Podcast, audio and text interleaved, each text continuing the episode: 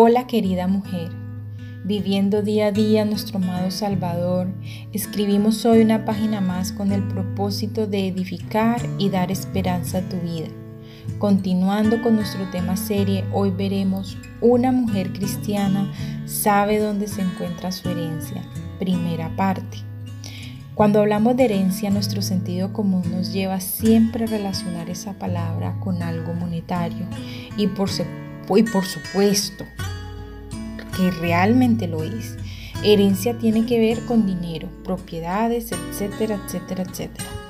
Nos alegra el corazón pensar que existe alguna herencia secreta de alguno de nuestros familiares que nos va a hacer muy ricas en un santiamén con un suspiro en sueño pensamos, ay, ¿cómo se me arreglaría la vida si fuera rica? Eso suena como telenovela.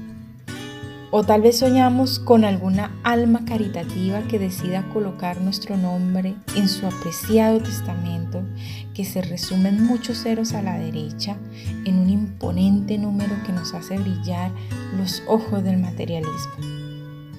Muchos rigen sus vidas y estados de ánimo al hecho de contar con una cuenta bancaria generosamente dotada y con costosos inmuebles y propiedades.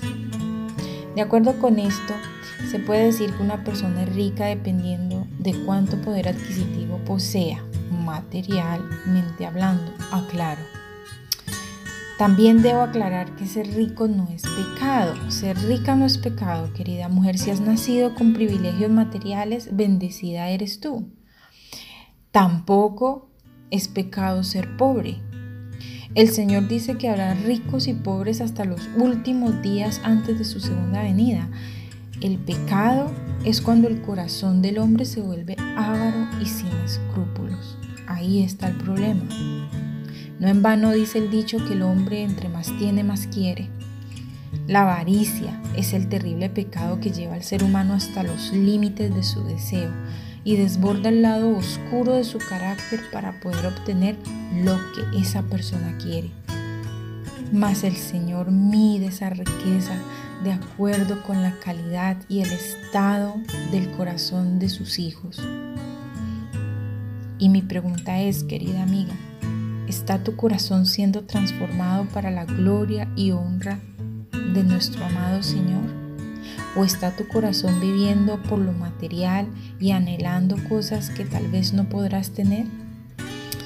Nos veremos mañana con la continuación de este precioso tema. No te lo pierdas porque es necesario que una mujer cristiana sepa dónde se encuentra su herencia. Con amor, Tania Emolson. Nos veremos en una próxima oportunidad con una reflexión más aquí, en Diario de una Mujer Cristiana. Bendiciones mil.